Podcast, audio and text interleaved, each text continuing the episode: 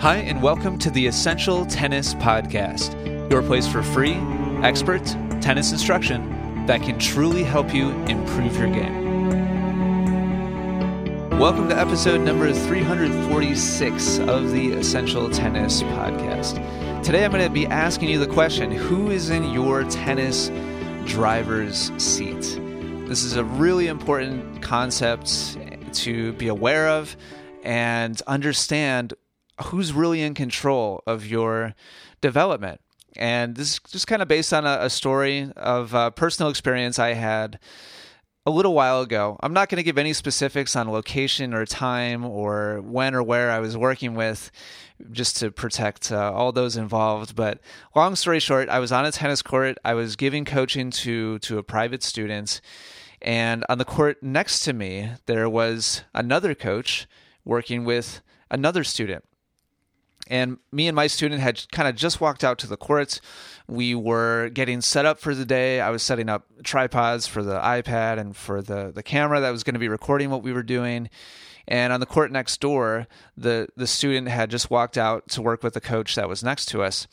And for a solid five or 10 minutes, this student just talked the ear off of the, uh, the coach that was working next to us. And as he kind of controlled the the dialogue and the conversation, the the focus was on his game. And it was abundantly clear that he wanted to communicate to the coach next to us everything that he knew he was doing right, everything that he knew that he was doing wrong, and he was trying to paint paint just a total complete picture of how much of an expert he was in his own game. And so he went down a huge checklist of exactly what he thought his problems were. He talked in detail about on his backhand ground stroke, how his racket head didn't drop low enough. And so he wasn't swinging up towards the ball enough. He was swinging a little bit too level. And on his forehand ground stroke, he, he knew that his contact point needed to be further out in front. And, and so he knew he really needed to work on his timing there. And his his volleys he needed to punch the ball more and, and do a better job stepping in. And on his serve he, he needed to, to brush the ball a little more to get it to curve and, and kick more. And he just went on and on and on. These are just random kind of things that i thought up. But he just went down this long checklist of everything that you know a number of things that there's no way they could have possibly covered this checklist in the one hour lesson that they were getting ready to go through. And so it just kind of struck me after hearing this 10, five minute, 10 minute like ramble or rant about everything that they needed to make sure to touch on and then watching the lesson take place and the student just continued to basically totally lead the lesson. And after every rally, he would be like, "Oh, oh, uh, that I need to keep my head down on that one, and uh, yeah, I, know what I need to do there." And then like go back and start the next one. coach would like feed to him. They would rally, and so what was hilarious was for me watching him hit and seeing the contrast between what he believed he was doing what he believed he needed to focus on and what he was actually doing, which were, were two completely different things. And so more than anything, as this was happening, as I watched this lesson unfold, you know, just kind of casually, obviously I had my own student to focus on, but more than anything, I was just kind of sympathizing with the coach on the other court. Because think about it from the coach's perspective. Like his time is being paid for, and assumedly, it's so that he can help guide this person to better tennis. That's kind of the, the point of a tennis lesson, right? But with his student taking complete control of the topics and the focus points and even like the drills and how they were hitting together where does that leave the coach? What what's his job? What what exactly is he supposed to do out there? Uh, i mean really what ultimately happened is should um, as this this coach is just kind of hitting back and forth, essentially he just becomes a really fancy ball machine and encourager. And occasionally, just kind of he would say once in a while, like, "Yeah, yeah, yeah, you're right. Just I guess try that." And so, as long as you control the focus, kind of the moral of the story here, as long as you grab control of what's happening on the court, of the focus, the path you're on, the topic of every lesson, you're going to be stuck and you're going to be limited. There's going to be a very real ceiling to how far you can develop. And that ceiling is going to be dictated by your level of understanding, your level of awareness, and the vision that you have for yourself and your development and the game of tennis. This is the value that a good coach brings to the table. Those three things. Let's, I just want to touch on those three things really quickly. Understanding.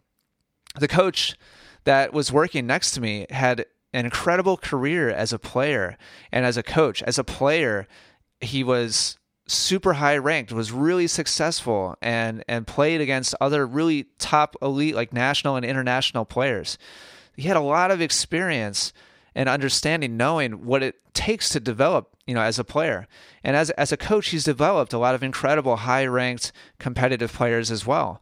And so he has all of that understanding of the steps in between each level of, of tennis and execution of the game. He's got tons of experience with students, developing them across all different levels of play. And he's got the experience level and self development and learning of a career coach. This is what he's been doing his entire life. And at the end of the day, all of us are in a position where we don't know what we don't know. And this student's level of knowledge and understanding is just it's not even in the same universe as this coach. I just happen to know that for a fact. I know this this coach really really well. So that's one thing that this player completely short-circuited and sacrificed by by allowing his ego to completely take over what was happening in this lesson. He totally negated all of the knowledge and understanding that this coach could have given him about his game and what would actually help him get to the next level. Uh, the next thing, awareness. We're all limited by our self awareness. Feel and real are two completely different things. And for the vast majority of us, there's a huge gap in between those experiences. And the concept of you don't know what you don't know applies to the body as well. We're so locked in to our pet habits and our ways of moving our, our bodies and moving our racket. And so a tiny tweak of how the racket's moving or how our body is, is moving feels like a huge change to the mind and to the body. And so it's easy for us to get locked in. And what we think is a good improvement in the right direction is actually almost completely useless adjustment because it's not even close to what you really should be doing. And so breaking out of that rut completely and doing something vastly different and better is a much better shift than, I'm sorry, a much bigger shift than even we think that it is. And so at the end of the day, it's very, very unlikely for a player to self guide in the right direction. It is possible. Please don't misunderstand me here. I'm, I'm not trying to say the only way you're going to get better is with a coach we see players self guide using the resources that we provide online and making big uh, improvements and making big transformations. But even there, they are trusting the process that we provide them with. They're trusting the knowledge and the understanding that we arm them with. And so they are letting go of their their own knowledge and their own ego to a certain extent and they're putting their trust in somebody else who has much more experience making that transition from this level of execution to the next level of execution. And that brings me to the third thing here that this coach could have brought to the table, but was totally short circuited, and that is vision.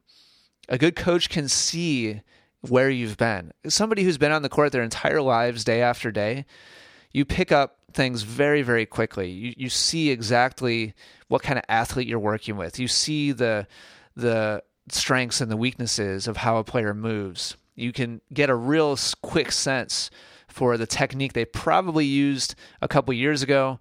You know instantly what their shortcomings are now, and therefore what they should be focusing on next. It's easy for a really good coach to see where you are now and see where you're going and understand very intuitively all the steps that need to come in between as opposed to trying to make it up as you go on your on your own and really relying on trial and error and seeing if this works. Nope, I'm not really hitting the ball any better after a couple weeks. Let's see if this works. No, I'm not really hitting the ball any better after a couple weeks with that one either.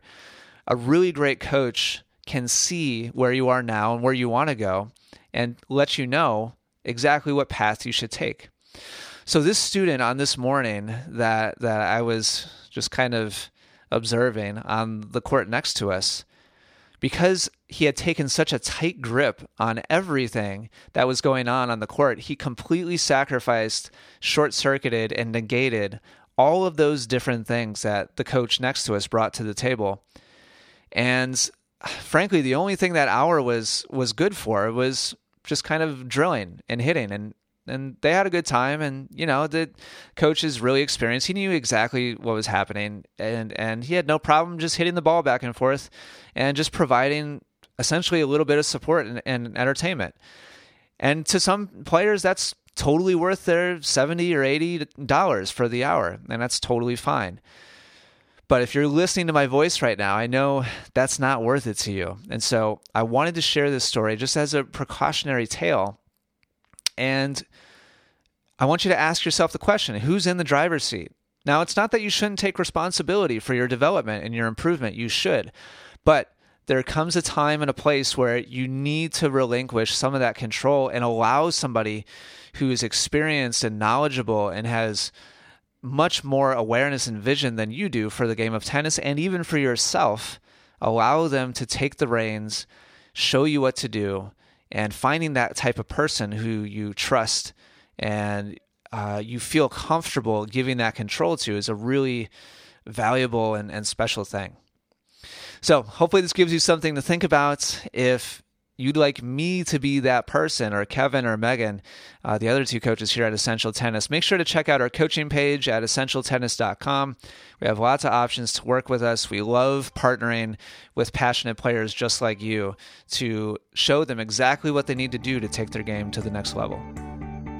For more free game improving instruction, be sure to check out essentialtennis.com, where you'll find hundreds of video, audio, and written lessons. Also, be sure to subscribe to Essential Tennis on iTunes and YouTube, where we are the number one resource in the world, providing passionate instruction for passionate tennis players. Thank you so much for listening today. Take care, and good luck with your tennis.